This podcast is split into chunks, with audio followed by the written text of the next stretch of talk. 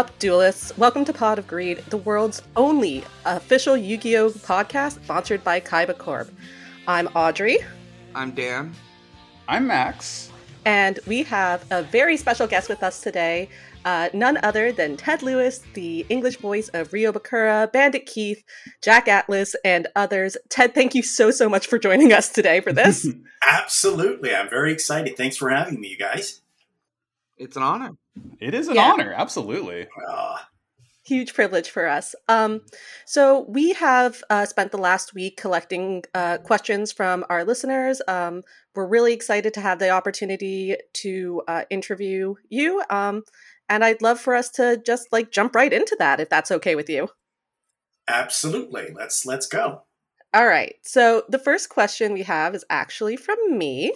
Um, so um, when uh, the creator of Yu-Gi-Oh, Kazuki Takahashi, passed away really suddenly last year, um, a lot of the voice actors shared uh, memories with them, inclu- uh, of him, including Eric Stewart, notably, who um, shared a really sweet story about meeting him and um, having Kazuki Takahashi, you know, mention that he was his favorite Kaiba.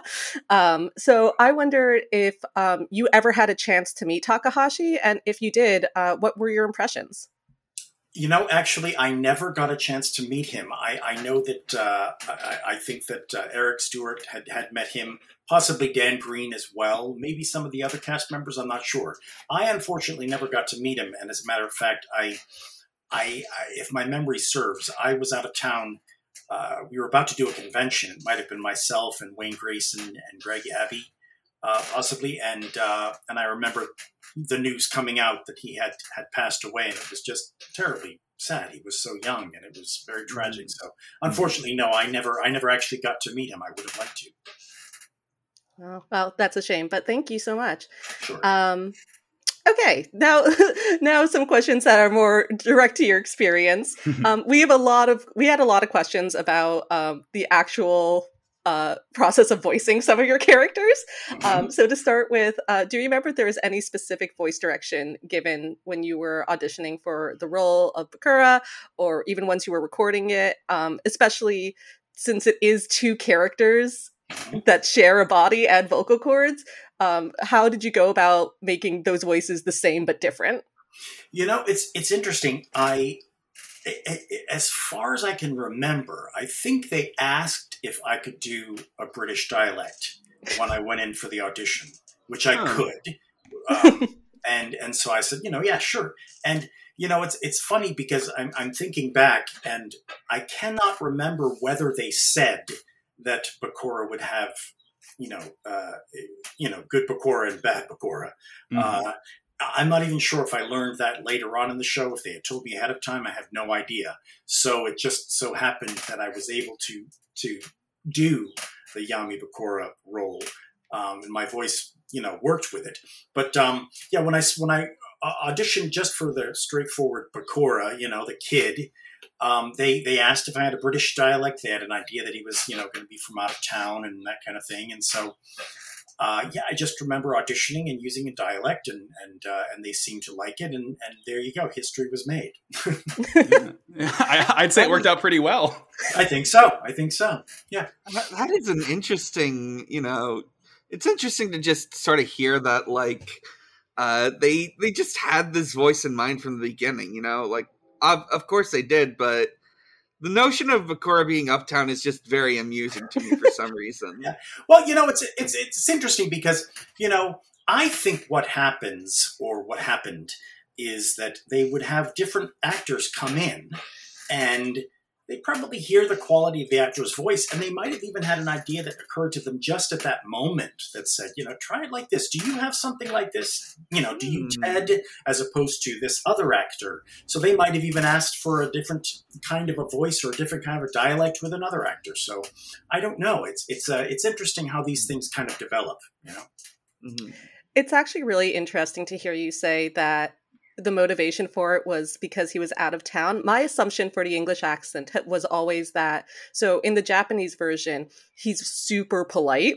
Mhm. Mhm. Um, he uses like a lot of honorifics. So my assumption was that like the English accent was supposed to sort of uh, communicate that level of politeness. It, it, it could very well have been, you know, Audrey, because I it was so long ago. I might even be imagining that they that they had the idea that he was from out of town. I might have just like in my weird memory have conjured that. I don't know. So you might be correct. It might have been just them saying, "Oh, this might be a, an interesting idea to kind of up the politeness factor." Not that every Brit is polite, mind you. Right. Not that they're- I'm sure. I'm sure many. I'm sure many are. But uh, there you go. Uh, yeah, no, I mean he is also very much from out of town. Like the fact that he's a transfer student is a core part of his Uh-huh. character. It's just, That's right. Yes. yes, I even feel like the the accent it, it, it works well in the context of the English dub anyway because you have you know you have Joey Wheeler's Brooklyn accent. You Mhm. don't really question why there's a kid with a British accent hanging out with the gang. Just it just kind of it, it it kind of makes sense and sort of melts together in the fiction of the show. It doesn't seem unnatural in the first Yeah. place. And I mm-hmm. think I think in the in the in the cartoon you know world in the world of animation and and you know stories mm-hmm. for kids, I think they try they very often they'll kind of paint things in in pretty broad brush strokes, you know. So Yeah. if, if Joey is that kind of a guy, they might say, oh, you know, try a Brooklyn accent because that'll illustrate that character better or whatever you. And and although it might seem odd in some in in the real world that oh, in this group of friends, there's a kid from Brooklyn and a kid from London and a kid, you know, whatever. but in the in the world of of uh, of animation and, and the Yugi verse, it, it it works. You know, the kids love it. Oh yeah. Yeah. um, and speaking of accents, Mhm. um, the next question is actually about Jack Atlas, I Um, knew you who- were going to say that. who has very different but equally distinct accent. Um, Yeah. So, what sort of things did directors ask of you there? Were there any other voices you put forward for him? How did it all come together? Um, and was he any different uh, from his your, the usual process you go through uh, creating character voice? Well, I'll tell you what. This is interesting because with Jack Atlas, someone had an idea that possibly he might have an Australian dialect. So they asked me if I had one. And I said, yeah, I, th- I think I can try. I don't have a, a great Australian dialect, but I can try it and see what happens. And so they they liked what I did. But what's funny is that when I went into dub, on maybe the first or second episode, maybe they, they, they said, So we like the Australian, but can you do it a little less? and I, I Hmm. said, Well, I can I can certainly try. Um, because sometimes that happens, you know, when I've done other roles too, it'll be with a dialect or kind of voice, and they'll say, We love that, but can you do it like not as much? And so this has happened a couple of times. But with uh, with Jack, it was, you know, could you do the Australian a little bit less? Okay. And then the next episode, we, we really like the voice. Can you do it even less with the Australian? Okay. So, really, to be perfectly honest, by this point uh, in the finished series, Jack. Jack's dialect is a Jack Atlas dialect. It's uh, it's not particularly Australian. Neither is it British. It's a Jack Atlas dialect, and so it's this weird amalgamation of whatever worked, and and we had a certain amount of time to do it in, and there you go. So Yeah, it's a dialect of Theseus. exactly, yes, I- yes, I do appreciate the way that the wide range of accents in the dub leads to further uh, the Japanifornia yeah, kind of mystery of where Mhm. Domino actually is. Yeah. yeah, yeah, yeah. It's it's uh, it's funny. Yeah, there's there's a lot of them, isn't there? Aren't there? There's a number of dialects in these shows. Yeah.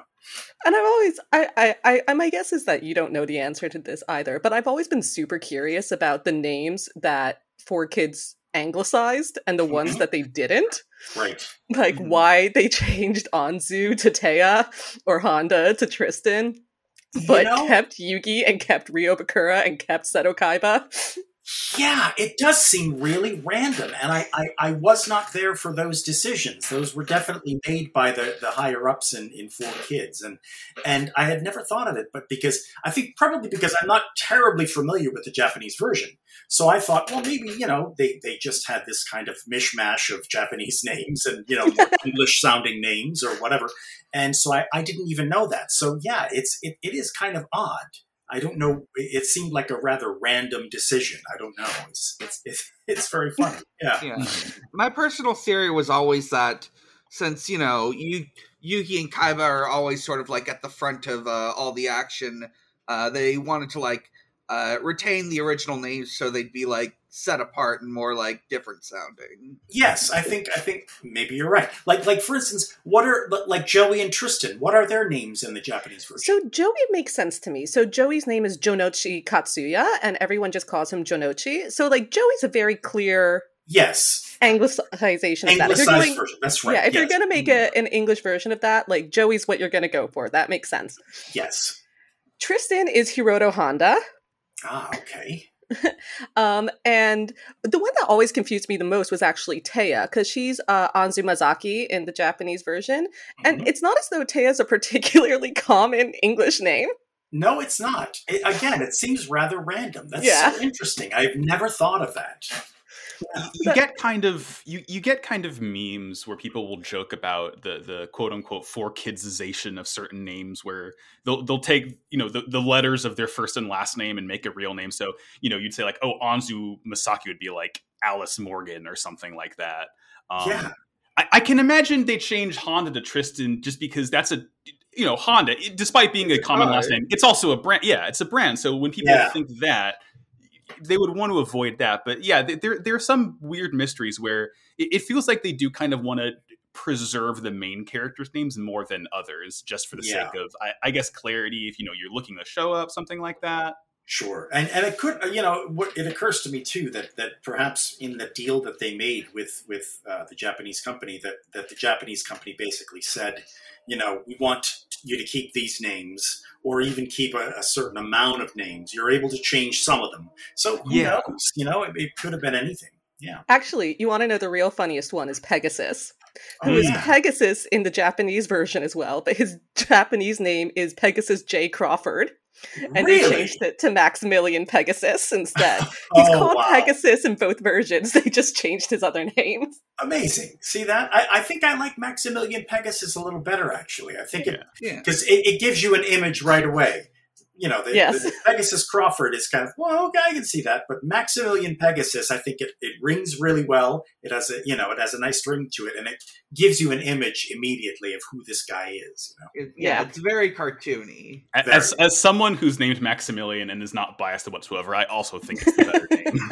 is that is that is that your full name, Max? My, uh, my first full name is Maximilian. Yeah. Is it? Is it? I was wondering. Yeah. the, the, the, the funny result of Yu-Gi-Oh, you know, growing up around the Yu-Gi-Oh time is that no one knows how to spell Maximilian the the correct way. They, they spell it Maximilian like in the show, where it's Max and then the number million. yeah. Yeah. And, and, you know, my, my name's spelled a little bit differently than that, but Yeah, yeah, it, It, it's I, I'll I'll never escape the comparison. I don't mind it. No, that's a, it's a it's a good name. It's a really good name. So, um, as a voice actor at 4Kids, especially, um, how much, if at all, did you work with the other 4Kids actors? And um, do you have any fun stories from that? Well, you know, I'll tell you when we were recording these shows, um, it, it, we were we were dubbing, which meant that you know all the animation had already been created, and you know we we were just going in to kind of dub our parts. And when we would go in to record, we would be in the booth by ourselves. There were, uh, I think, I think it's called prelay is when the shows uh, were created around the voices that we we uh, uh, performed. Um, but but uh, and and in, in those instances, if three uh, characters per uh, for, for instance were in a scene together, those three characters would be in a booth together recording their scene, um, and you know just holding their scripts in their hands in front of a microphone. That was not the case with Yu-Gi-Oh because it was a show that had already been created. So every actor went in individually and put his track down. Mhm. That said, that said, we all of us were at 4Kids at the same time, and we were all working on a lot of the shows. And so we all knew each other from basically from kind of meeting in the hallways or meeting in the you know in the break room before or after sessions and very often you know at the time 4Kids would have a lot of parties for the holidays or or you know if it was a, a show was ending or you know for the rat party for the end of the season they would have a party and um So that's when we would hang out. Now, I am am quite good friends. I'm very good friends with Wayne Grayson and Greg Abbey and and Dan Green. We're actually very good friends.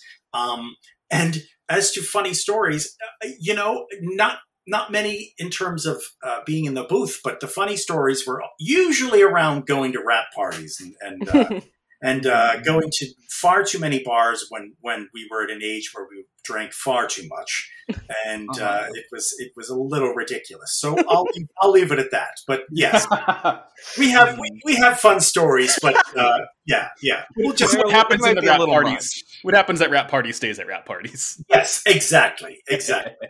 I uh, I used to work in publishing, which is obviously not the same kind of entertainment, but it is still entertainment industry, so I can only imagine. Absolutely, those the you know it's it's a lot of the. Were you were you working in New York or LA? I was, or? yeah. I worked for Knopf. Yeah. Oh wow. Okay. So so you know when you're in New York and you're working for a company and there yeah. are like you know office parties and whatever. Yeah, it's that same kind of insanity. You know when you're young and you're in the city and you're having far too many you know martinis and there you go. yeah. Absolutely. Yeah. Um, Okay, something completely different for this one. Um, do you have go to book recommendations, recreationally or professionally? And how about TV shows or movies?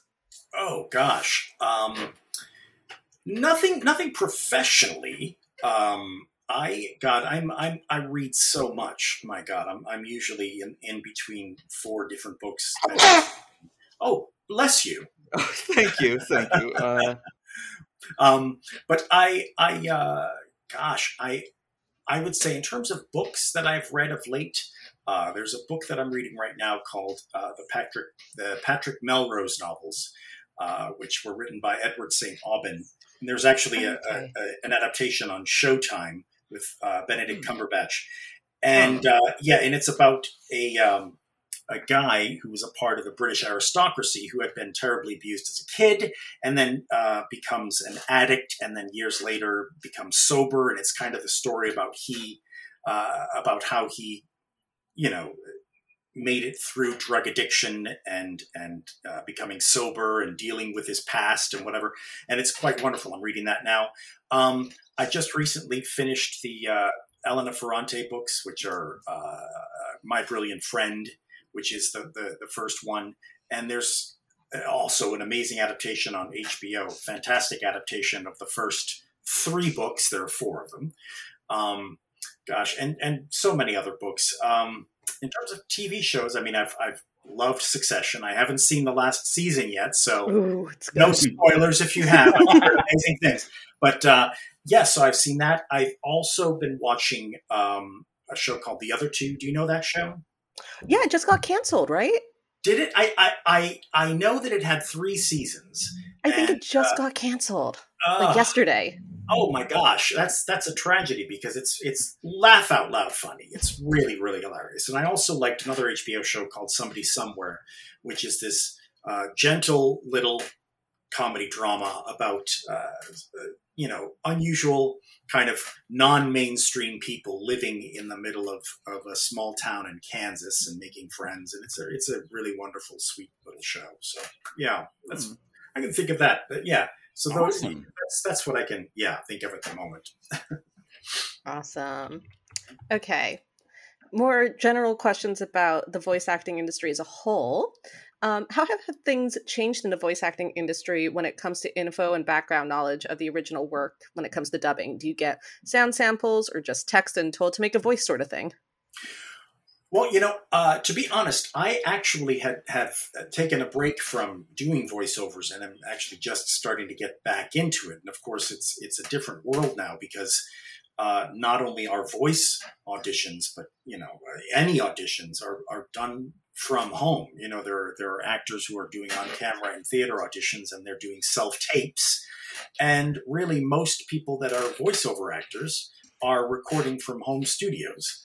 Um, so we're not going into a studio anymore. I think that is pretty much a thing of the past. And let you know, there there are exceptions, of course. Um, but I would assume that uh, especially if you're dubbing, you know, work that originated elsewhere, like Japan, for instance, that uh, you you will still kind of get images of your character and descriptions and what have you in, in the same way that, that you used to. Um, so I, I'm thinking that not much has changed in that respect. I think it's it's about you know having this the original show and uh, and the producers having an idea of how they want to do the the English voices and kind of aiming you in that direction. And then you know of course you see the, an image of the character or you see clips or what have you and that gives you the energy of the character and and you go from there. So i'm assuming in that respect not much has changed since i uh, dubbed years ago. Cool. And of all those characters you dubbed from the yu-gi-oh franchise who was your favorite to voice and why? I would say it's probably bakura. Um, I, I think it's it's really interesting to uh, to have the the both sides of the character to have this kind of gentle, soft spoken guy, and then have the other guy who's basically Satan with white hair. Yeah. Uh, you know, so so that's always it was always fun to kind of do you know to go between those voices and it's like playing two characters. You know, it's kind of fun. But uh, I would say of, of the from the Yu-Gi-Oh verse, I would say yeah, it, it's definitely Bakura. It's a, it's it, a fine choice. Yeah. There's a lot of times in the show where um, Yami Bakura is pretending to be Ryo, uh, pretending to be the the kid. Um, did you ever like find it either difficult or fun, like sliding between the two, acting as an actor, basically? Yeah, it is. It, it was fun, and you know because there's there's kind of you know you're you're doing it in the booth with kind of this little little it's like having a kind of a glint in your eye or, or a little smile, a little smirk on your face where you're kind of playing the character, pretending to be the good character. And you know that, you know, he's just trying to fool people. So it's always fun, you know, to kind of find that midway point of, of uh, that's, that's an even better challenge when you're, you know, the, the bad side trying to, to, to pull the wool over people's eyes mm-hmm. and make them think he's the good guy. So that's, that's fun to do, you know? It, it's such a fascinating dichotomy to me as well because you have Bakura and you have Yugi, two two characters who have you know a very similar deal going on, and two voice actors who have to do a very similar job, but you know b- between you and Dan Green, you have to do it in completely different ways. Where you right. know you know Dan Green is is playing. There's not there's no trickery going between the voices. It's all you know this very you know like honorable, serious, and then you have Bakura who's doing it in such a more sinister way that I feel like it, it, creates such a really cool dynamic when the two characters get to interact that way. Yeah, yeah, it is. It's really fun. It's really fun, and that's always fun to, to act as well. And it's actually really interesting in the anime where you know Yami and Yugi are basically in constant conversation with each other. In the anime, Ryo and Bakura like don't ever say anything to each other. There's no. no. communication between them. There's a couple no, even in the Japanese version, there isn't. In the manga, there's like a a couple instances where um, is trying to like convince him to put the ring back on. Uh, there's like a part in Duelist Kingdom when they're trapped in the labyrinth um, underneath underground with the Paradox Brothers, um, where he's like, "You're gonna die here if you don't put me on. I can get you out of here, but." Like you and all your friends are to die if you don't. um, yeah but you don't get that in the anime. no, no, it's it's interesting what you know. It's interesting to think what from the manga gets into the anime and what's kept out and why. And again, is that is you know that could very well be another random decision. Who knows? But because I'm sure there are so many more stories in the in the manga. Correct? It's it's quite different. So yeah. I mean, Audrey, you take it because you were the one who kind of read it all before us. Yeah. Um. So I would actually say, arguably, Bakura's character is the thing that is most different. Mm-hmm. Um, uh, that he is, uh, you know, Ryo, the, the good side of him is basically written out in the anime. He spends like, I don't know, 90% of the series either possessed or comatose. Uh-huh. Um, but, uh, you know, um, in the manga, he's a, a really crucial character, actually. Um, and there's lot a lot more discussion about why he continues to carry the ring mm-hmm. um and like why like he knows what's in it there's his introductory arc basically has him almost killing himself um right. basically like you know having his soul destroyed and you know in the manga it's over a tabletop game in you know, in the anime it's the it's the duelist kingdom duel, but still same idea, right? Like he's willing to destroy his entire soul. It's like why do you keep putting this thing on? And it's kind of implied that he thinks he can control it, which is just an insane thing for this 16 year old to think he can do. Um, yeah. yeah. a little, a little far fetched. Yeah, Mhm. yeah. he's literally Oh, you're visible at 16. yeah, Yeah, he's like he's like I can fix him. It's like no, you can't, dude. He's Satan. Yeah, exactly, exactly. Nice try, nice Uh, try. um but uh, like sort of most crucially the like, the entire last arc of millennium world is like very very different um because in the manga that takes actually takes place in the domino city museum Mhm. so ryo like he did in the the manga that he was the arc that he was introduced to which was this like tabletop game called uh, monster world with miniatures that Mhm. everyone got their soul put inside instead of cards. Um, he made it. He made the huge diorama that they're playing in, playing on in that final arc, and it takes and it's in the back of the museum, and it could only have been him because his dad was the curator of the museum. Yeah, of course. That's why. that's why it was so important that his dad was the curator and that he was Yes. there. So this happened in uh, like a physical space. There's actually a great moment where um, Bakura is like mocking Yami, and he's like explaining all of their pawns and the rules of the game, and he pulls out Akhenaten's mummy. Mhm. Like his physical mummy is just behind them for the rest Oh, of the I game. I love it. I love it. um, That's great. so it's it's really cool. But yeah, like obviously none of that made it into the anime because No, they're I- like they're like, no, he's just passed out on the staircase. Yeah, yeah. It'd much easier, easier to animate. You know. Yeah. um, and the the physical game takes place in the shadow realm. Exactly. Yeah. Exactly. That's right.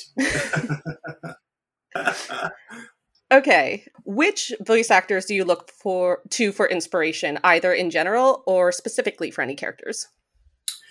You know, I, I, I wouldn't say that there are uh, any particular voice actors that I uh, look to for inspiration. Um, I can't name one, but really, uh, you know, it, it, it, there's there's always there's always this kind of uh, interesting pool of things to pull from as as a voice actor. You know, we've all grown up seeing s- endless television shows and movies and, mm-hmm, and mm-hmm. pop culture, and even more so for, for you guys who are younger than I am. But but we we see so much from day to day in terms of entertainment and whatever that there's always a lot to pull from when you're doing a character. So you know you might ha- have a character in, in mind, and, and or you know have a character that they're wanting you to voice, and they'll tell you what this character is like, and you'll say, "Oh, you know that character reminds me of this guy on this show," or or, or what have you. So there are a lot of different ways to uh, to um, look into to pop culture or your own history. Really, not even just you know uh, television or movies, but you know your own history of like you know he kind of this character reminds me of my uncle or reminds me of my dad or what have you. So I wouldn't say there are any particular voice actors that I look to for inspiration, but definitely a lot of um, performances and memories and characters, people that I've met for years. They're they're the ones that I usually draw from for the most part. Awesome, That's Thank great. you. Uh, okay, our next question is um, What's a Yu Gi Oh line or card that gave you nightmares when trying to record? Bonus points if it's a monster you had to say a lot. Okay. I I don't know that there is a particular card that was a nightmare, but the, only uh, the only nightmare that I can think of, quite honestly, and, and I think any other actor on the show will tell you this, is the the, the only nightmares that we uh, uh, experienced in recording the shows were the episodes with large battles. To be perfectly Mhm. honest, because Mhm. they were just absolutely exhausting to, to record um, because you're you're in a you're in a little tiny airless. I mean, there might be a little bit of AC that they that they pump in, you know, but you're in this little tiny booth and you're screaming for you know however long doing you know and they're like yeah could you try it again or give me three versions of that particular scream and whatever so you go and you scream again and it's really exhausting Yeah. really exhausting. And so basically, you know, sometimes they they you know get in touch with the people that scheduled us and say, you know, so we, we need you for three hours, but it's a battle, So you know, let's do it. So I would say, you know, okay, let's break it up then. Let's do it an hour and a half one day, an hour and a half another day, because it would just be so. Anytime a battle was coming up, I'd be like, oh gosh, here we go. Oh my god. That was that was always difficult. It's exhausting to do. By the time you get out of the booth, you're you're lightheaded. You're you need a nap. It's it's uh, it's it's difficult, but there you go. Yeah, I've gone through a real battle. Oh, I'm telling you. it, it, it, it's funny. It, it, kind of parallels a little bit our experience with the show because I mean, we wouldn't be podcasting about this show for five plus years if we didn't love it. But I, I, feel like the parts where we kind of gloss over the most are the actual battles, especially when there's like something huge going on. It's so hard to take notes and discuss every single thing that happens just because there's it, it's such a different experience than when characters are just talking and well, absolutely. And, there's there's a lot going on there's a lot to follow, and so I oh, can oh, yeah. I can, I can understand that. Especially, yeah. This, you've been doing this for five years, did you say? We've been doing this for. We just hit our fifth anniversary. Uh, back yeah. earlier, early, I remember. I think we released our first episode. Uh, Yugi's birthday in fiction is June fourth, so that's when we released our first episode, and that was June fourth, twenty eighteen, is when we started doing this. That's amazing. Well, congratulations on your your fifth anniversary. Thank guys. you. Yeah, yeah. We we plan to get through. So as I think you know, we're in the middle of 5D's right now, and we plan to get through every series. So we'll be doing this until we die. Well, yeah. there you go. you, you know, why not keep doing something that you like? So there you go. Yeah. Uh, thank you. On the flip side of that question, um, what was your favorite line or thing to say as your characters? Oh gosh, um, I you know I, I, would say that it's for it was probably a couple of Yami Bakura uh, moments, um, and it's actually a quote that that that a lot of people have when I go to conventions, they ask me to put a quote on whatever I'm signing, you know, sometimes.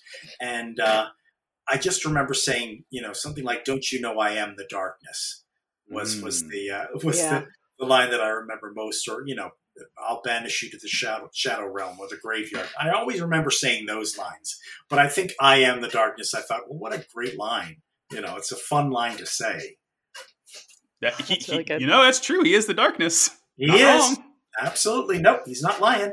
that dark about. goodness. Yeah. Yeah. Cool. Um, okay. We talked about this a little bit, but um, could you talk a little bit more about how you actually got picked for your roles and what the audition process sort of looked like? Well, I I don't. Um, it's interesting because I it was it was a long time ago, so I I would imagine that it was similar to a lot of other shows that were going on at 4Kids at the time, where there was a pool of actors that were that were all there, kind of doing various shows. So automatically, those actors would be put into the pool of people that would be auditioning for these new shows, and they would say, "We're doing a new show," and um, you know, they'd give us a, a, time slot to come in and audition.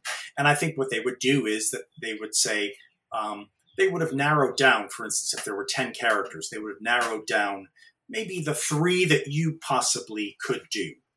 Um, and so it's quite possible, it's been a long time, but it's quite possible that I auditioned for, for Yugi and and uh, and Joey and, and Tristan and who knows, or maybe even Pegasus. So um, I guess it's basically you know, and and they would of course all do the same as well. They would audition for you know four different characters or something.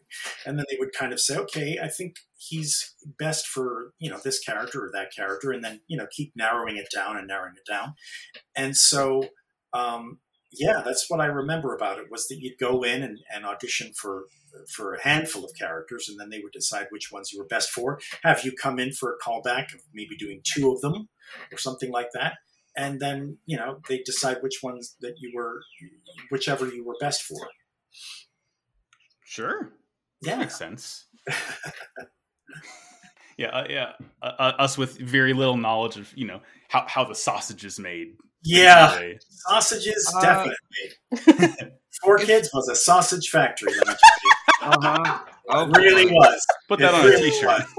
Yes, yes, Uh huh. yes. They knew how to churn stuff out. Let me tell you, and and Oh to boy. you know, yeah. hey, whatever. It's not a company anymore. I can. Yeah, say what exactly. Yeah, exactly. Mhm. Right, right. Don't Don't worry, guys. If they give you any trouble, just let me know. Yeah. Send them your way. Can't yeah, be, yeah. Can't defame someone who doesn't exist. Um, Yep, exactly. um god um okay cool um off that topic I know you guys. You guys probably have to be really super careful. So I apologize. If oh I, no we don't we don't and we aren't Absolutely not. um that's very often like us, like us actors when we go to the conventions and we sit on a panel and people start ask, asking us about working at 4Kids, and we're like, "Well, you can say anything now." Yeah, sure. Yeah. Didn't get paid much, but there you go. yeah. yahoo jeez um so yeah off a little off that topic um Yeah. which voice exercises do you do before a work session do you do different warm-ups for different characters Uh, I don't do many for for voiceovers. Strangely enough, um, you know, I've done a lot of theater work, and so I, I I do exercises before doing theater, only because you have to kind of project your voice, um, you know, without microphones. Uh, you know, when you're doing a voiceover gig, you've got a microphone right in front of you, and you know, although it is a character voice, you're not you're not. Uh, hurting your vocal cords so much. Now, that said, again, if we're doing a battle, you know, that's why we have to kind of take breaks every 15 minutes and only be in the booth for like an hour or so because it is exhausting. But uh, so I've never done any vocal warm ups myself. Um, and very often too, you know, I'd be I'd be working a temp job, and you know, I'd have to say, you know, I need to go and do this voiceover job for an hour, so I really didn't have time. You know, you'd have to just kind of leave on your your break from your temp job, go do your you know voiceover job, and get back to your day job. So, you know, Cool. So here's a here's a question specific to to recording Bakura. Um, so apologies if it's like too long ago or whatever. But uh, Dark Side of Dimensions came out in 2018. Sorry, 2016. Um, what did you find different from the first time you played Bakura and when you played him in the most recent movie? Uh, for example, the vibe of the cast, the lines were, if the lines were having more fun with themselves, etc. you know, I, I I wish that I could that I could uh, tell you that there was a a, a difference and, and illustrate it for you, but you know. It's like I was I was watching I forget what it was, but there was uh, an interview that I saw recently by an actor that had done a television show, and then the television show was a movie, and then there was another television show after the movie, and they said, you know, for me, it's all kind of one movie, you know, and I I I, I will repeat that uh, sentiment for this because you know in doing all of the different projects you know you were just coming in and doing that character that you were familiar with. And of course you know they they want to make sure that all of the scripts that you're dealing with are you know there's quality control and they want to make sure that it sounds like it's a part of that universe. So really whether it's a, a script from the original show or uh, one of the uh, the sequels to the show or the movies, it's all really kind of the same universe. So I, I can't say that there's much of a difference in going from one to the other. It's basically just, you know, every time we go in, they'd say, you know, I'll, I'll play you a sample of your voice. And very often when they do that, I'm like, I don't really need it because like it's just. I just remember the character. So, but uh, nothing really much changes. I have to say, it's basically just kind of going, you know, re-entering that little Yugi verse, hmm you know, from, from one to the next. Did it That's- feel good to like re-enter it to come back to Oh, it? sure, sure. It's always fun. It's always fun. It's always good to work. You know, True. that's always. I, I'm I'm very pro work. So Yeah. uh, yeah, yeah, yeah. So I'm always happy when they call me back to do something new. If you don't mind me asking a question that's not on the list, uh, uh, in one of this isn't this is less Yu-Gi-Oh and more just voice acting in general.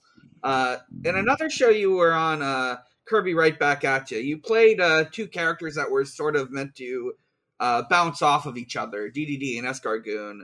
Yep. What was it like, sort of uh, playing against yourself?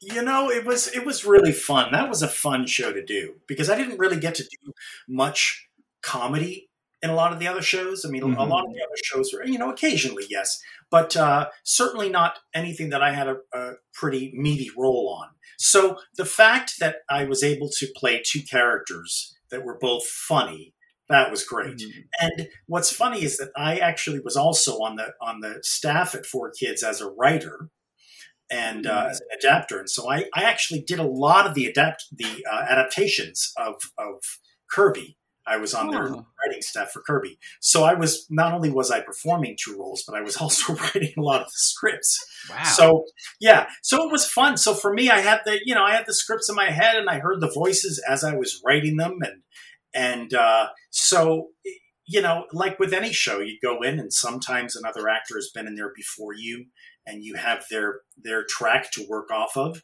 Sometimes you're the first one to like to lay down a track, and so you don't have anything to work off of. But you know, you have the script, and you have your imagination, and you can imagine what the other person's going to sound like. And so basically, it was the same kind of thing. I go in and lay down one track, and you know, you know ahead of time who you're talking to, Mhm. and um, and you know that's that's just kind of a, a part of it. So you go in and you you do one voice, and then you go in and you do you do the other. So yeah, Neat. That's got to be so fascinating being able to kind of craft the lines that you know yourself are going to say. I mean, because you know what you like to do, how you like to do it better than anyone else. So being able to write your own lines for that must be such a unique experience. Well, you know, it was funny because uh, the the producer that I was working for, he was a wonderful guy. Um, I, I remember he was a real stickler. So, my- so I would very often have to do like two two two versions of each script. I mean, it was really so. Really, it was it was a separate thing because I I had to kind of write to the style that the producer liked. Um, so I had to kind of think of myself. Okay, right now I'm a writer and then I went into the booth as an actor. So it was it, it was it was interesting. I knew I knew the universe, but but the writing was something that I felt very I was very controlled. You know, by Mhm. by you know having to to fit this criteria of this show. So yeah, yeah. It's interesting. I don't know if you you know another anime called Yu Yu Hakusho. It's um an old one and one of the first Funimation properties that they they got to dub. Um, and in the cast commentary for it, uh, Chuck Huber, who played uh, Hiei, uh, they were talking about who they wanted to be cast as, and, and he had wanted to play Yusuke, the main character, but then he turned to Justin Cook, who played Yusuke and was also the voice director for it, and said, "But you just cast yourself, didn't you, Justin?" oh man, I've I've met those guys. Let me tell you, I've met those guys. I've met Chuck. Huber. Uh, yeah, He yeah. tried to get me into crypto. Oh, okay. Oh, all right. All right. Well, you know, Yeah, look out! Look out for Yuki Coin coming out next month, I guess. or Hiei Yeah. coin in that case. Yeah, but yeah, yeah. cool. yeah, sure. well, I think you, if you said no, I think you made the right decision. Yeah. Yep. I wonder where where he stands now on that. Yeah, yeah, yeah, like I said, we're not careful. right, right. um uh all right. Um this is actually a, a good segue into our next question, which is from our, our other co-host Sarah, who isn't here, but um she is a uh, costume designer on um like Netflix and various other shows and Oh, all sorts of things. Um, uh, so they're asking, um, how does uh, voice acting compare to the screen industries for working as an LGBTQ plus person? Is it any more forgiving, or are we all just in the same hell soup? um, well, you know, I have to say that um, I I've never, you know, with me, it's always been a non-issue. I mean, I I've been I've been uh, I came out, you know, my early twenties, a, a little bit before moving to New York in 1992, and I never really dealt with any kind of uh, uh, discrimination or anything like that. I mean, it was you know, and also to you, you know when you're when you're working in theater and and voiceover. Sure. It's it's kind of a non-issue, but I have to say I know that there are you know I, I think that once you get to a certain level uh, in your career, certain um, level of success, I think you know you hear these stories very often about you know actors that have been told by their agents, you know, listen, you, you you can't be out of the closet. You know, you, it's going to affect your career, or this, that, whatever. I think you see more and more actors these days. Thank goodness, coming out and saying, "Well, no, I'm gay, and, and I'm not going to make an issue about it." And and you know, I, I expect to be treated like any other actor. Um, so, which is wonderful. But I've never had to deal with that because I think you know it's just a level of success that I that I you know wasn't at i wasn't in movies or anything like that or you know i wasn't a star on a television show so it's a bit of a non-issue for for theater actors certainly and voiceovers as well because you're you're you're just a, a voice on a cartoon or a voice in a commercial and, and nobody really cares i think it's it's really always an issue more i think from people that are going to make money off of you and are afraid mm-hmm. that the money the money won't be there if you mm-hmm. if you're honest about yourself i mean i think that's what it is and what it's always been. Um, mm-hmm. Um, but I've never really had to deal with that. Thank goodness, you know. Or you could be Misha Collins, where your your agents tell you to keep pretending to be bisexual even though you're straight, because that's really ah. He um like a couple years ago, um, he plays uh, Castiel on, on uh, Supernatural, which has a very um, dedicated yes. fan base. wow, so they're saying, you know, we wow, it's it's interesting. You know, when you know, it depends on like you know what way the political winds are blowing or whatever's making money at the time. You know, mm-hmm. yeah. it's just it's a little scuzzy when you think about it. But, yeah, you know, people yeah. people thinking he was queer was definitely making the money. so well, absolutely, absolutely. He basically had a slip of a tongue where people thought he came out as bisexual, and he had to go back and be like, "Oh no, sorry, I'm just like an ally." Like you know, yeah. just trying to su- show my support. And then, like, people from the CW mm-hmm. apparently were like, could you actually just pretend that you're bi? Wow. Yeah. Wow. oh, my goodness. Supernatural. Yeah, there you go. um, he did not. yeah, uh, yeah, yeah. All right. I think I know the answer to this next question, but um, did you learn much of the card game while working on the show? If so, was it required? Absolutely not. Yeah. Uh, it's, uh-huh. it's it's really funny because, and, and I'm sure that uh, if you talk to to any of the other actors, they'll they'll answer in a sim in a similar fashion because um, it's incredible to me, especially with young kids, but I mean, you know, I, I, see, you know, people of all ages that play the game and really, and, and, and they really, really get the game. But it's, it's, it's amazing to me that the kids really follow it. That they, you know, because it's, it's a fairly, or it seems to be a fairly intricate, complicated game. Um, and, uh, and so, yeah, I, you know, I, I went into the booth and, and, and did my job, but it's, it's, it's funny because you know, if you ask me the technical aspects of it or the plot aspects or what have you, it's it's hard for me to remember that stuff because uh, it was not only was it so long ago, but also the show was so long and so complicated, and oh it was gosh. it was very hard to keep up with. So I'm all, but I'm always amazed, um, especially with young people, seeing them, you know, at, at, the tables having their tournaments and what have you, and they're and they're so into it, and it's incredible because so yeah. really it's the the kids and the fans that really are the ones that are you know really really following it to a T. We have a very similar. This is another parallel, I think, because we're famously terrible at it. so, at, at, Ted, every year we do this thing called the Cup of Greed tournament, where uh-huh. we, we, basically hold a, a, sort of virtual card game tournament, uh, and we Before, only use. Well. I just want to want to state mm-hmm. before we get into the details is that we have a lot of listeners who are very hardcore about the game. Yes. Um, uh, to uh, this this tournament is mostly for them. yeah. um, um, but uh, you know, we have we have a Discord and uh, we have a channel like dedicated to the game, and every so often I'll pop my head in there and be like, "Cool, I need the Rosetta Stone for this." Yeah. Um, mm-hmm, mm-hmm. right, right. That's yes. amazing. Yeah, Max. Sorry. Yes. So we, we, we, play every year, and, and we use the the sort of we use the rule set that matches up to where the show is.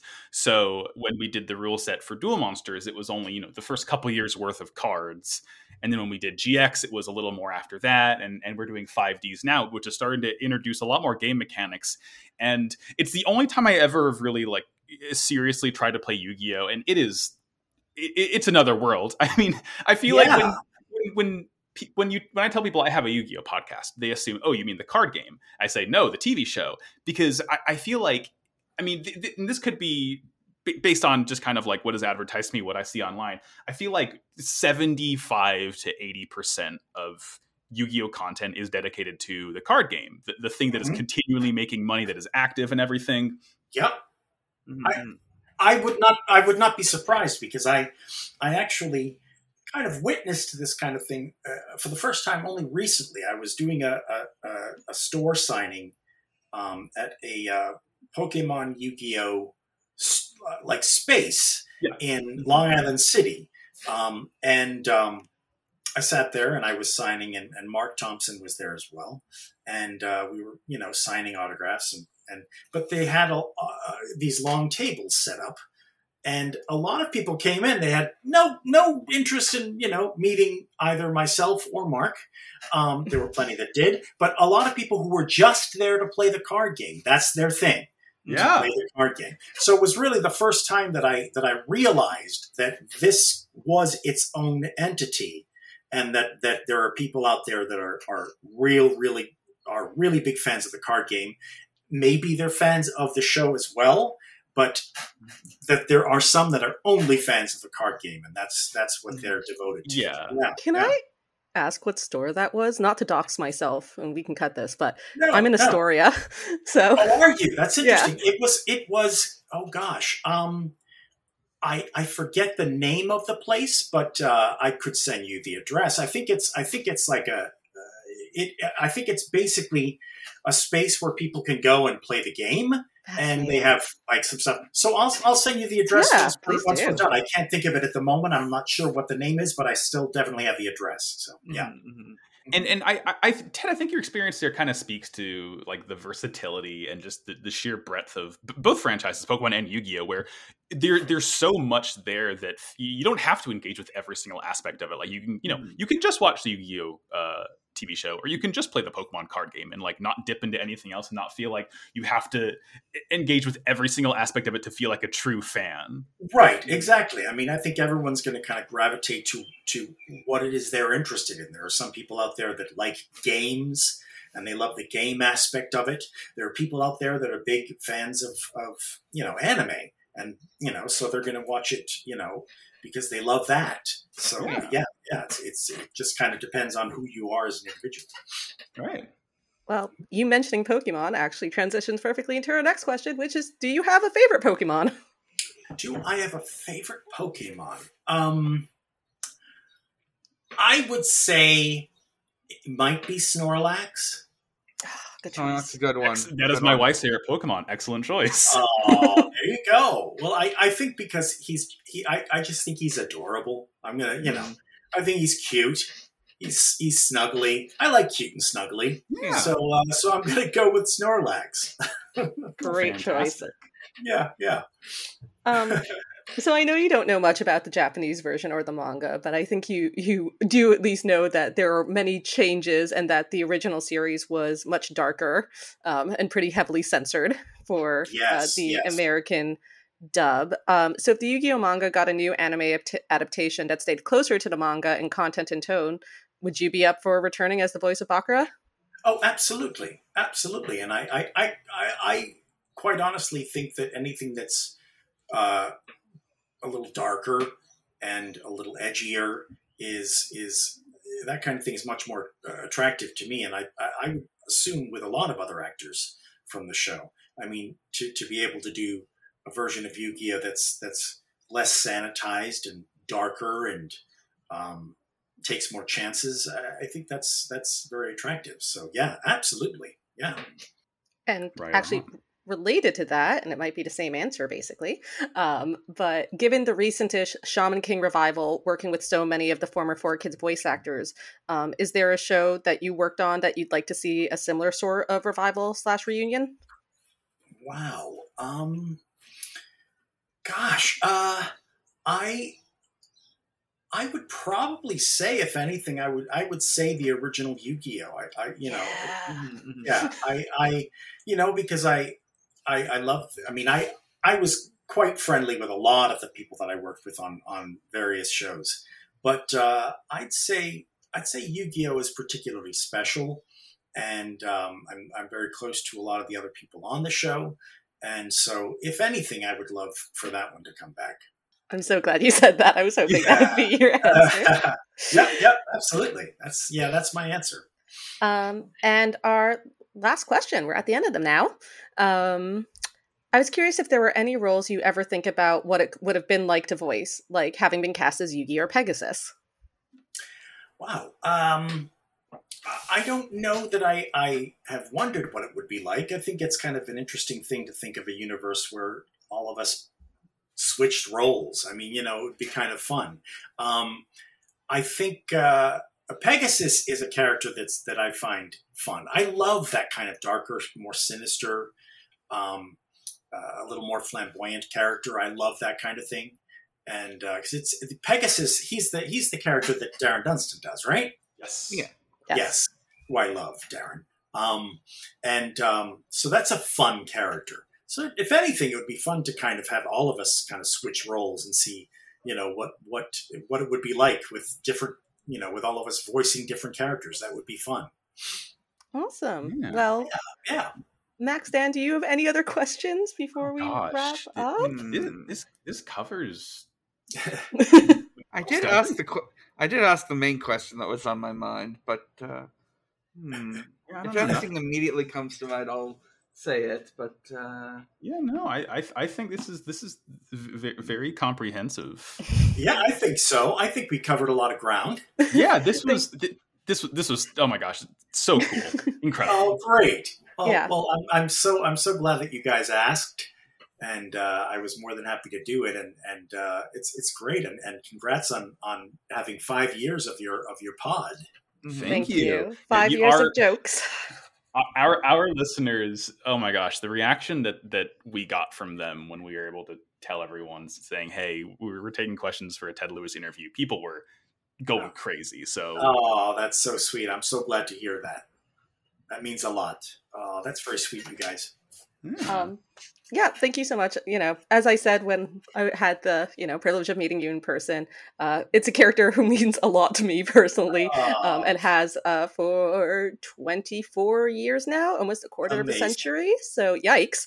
Um, but uh, you know, that's that's the way the hyperfixation crumbles. Mm, um, there you go. There you go. Uh, so, um, you know, getting getting to see uh, getting to see the end of his story was a big motivator for me during middle school. So it's really been an honor and privilege to have you um, here today um, for giving us your time, um, and we really oh, appreciate it a ton. I, uh, I, I, so appreciate you guys as well. You know, that's that's one of the wonderful things about you know doing conventions and doing things like this is to get to to talk to fans and and you know for a long time, uh, you know, you go into the booth, you do the job, and you think, okay, there you go and you don't realize how many people you've you've inspired or, or you've made them happy or you've helped them through you know things in their life. And so it's it's lovely to get to meet the, the kids that watched the show and now they're you know older and thriving and and uh, it's just very gratifying to to meet all of you. And still watching it until still we watching it. Go, right? Not stopping anytime soon. Amazing. Amazing. Nor should you. Yeah this this is something sort of uh something I remember thinking as a kid, and uh, uh, I recently listened. Well, a few months ago, I listened to a podcast uh, where someone talked about you know watching Yu-Gi-Oh as a kid, and like for as much as uh, the you know uh, translation sort of sort of uh, simplified or made the stakes a little less intense. Uh, Yu-Gi-Oh was a little different from everything else just because it sort of approached darker topics and a way that uh, uh, a lot of you know the stuff that would have been airing around the same time really didn't. It was stuff. Yeah. It was interesting stuff. I, I you know, I, I really hadn't thought of that, but certainly in terms of a lot of the other 4Kids shows that were happening, and probably a lot of the other cartoons that were on, you know, television at the time, it it was it was a little darker. It did allow itself to be a little darker, tell darker stories, and um, and I, which is always great, you know, to get a story where you have all of these friends working together and they're all devoted to each other, and also to to kind of you know examine the darker aspects of that. It's it's really wonderful, and yeah, yeah, it was it was a great show. Well, thank you for joining us today. I'm gonna stop our recording momentarily. Um, uh, just want to hang on for a few seconds after that. But yes, thank you Sure. so much. Um, Absolutely. and- It was totally my pleasure, you guys.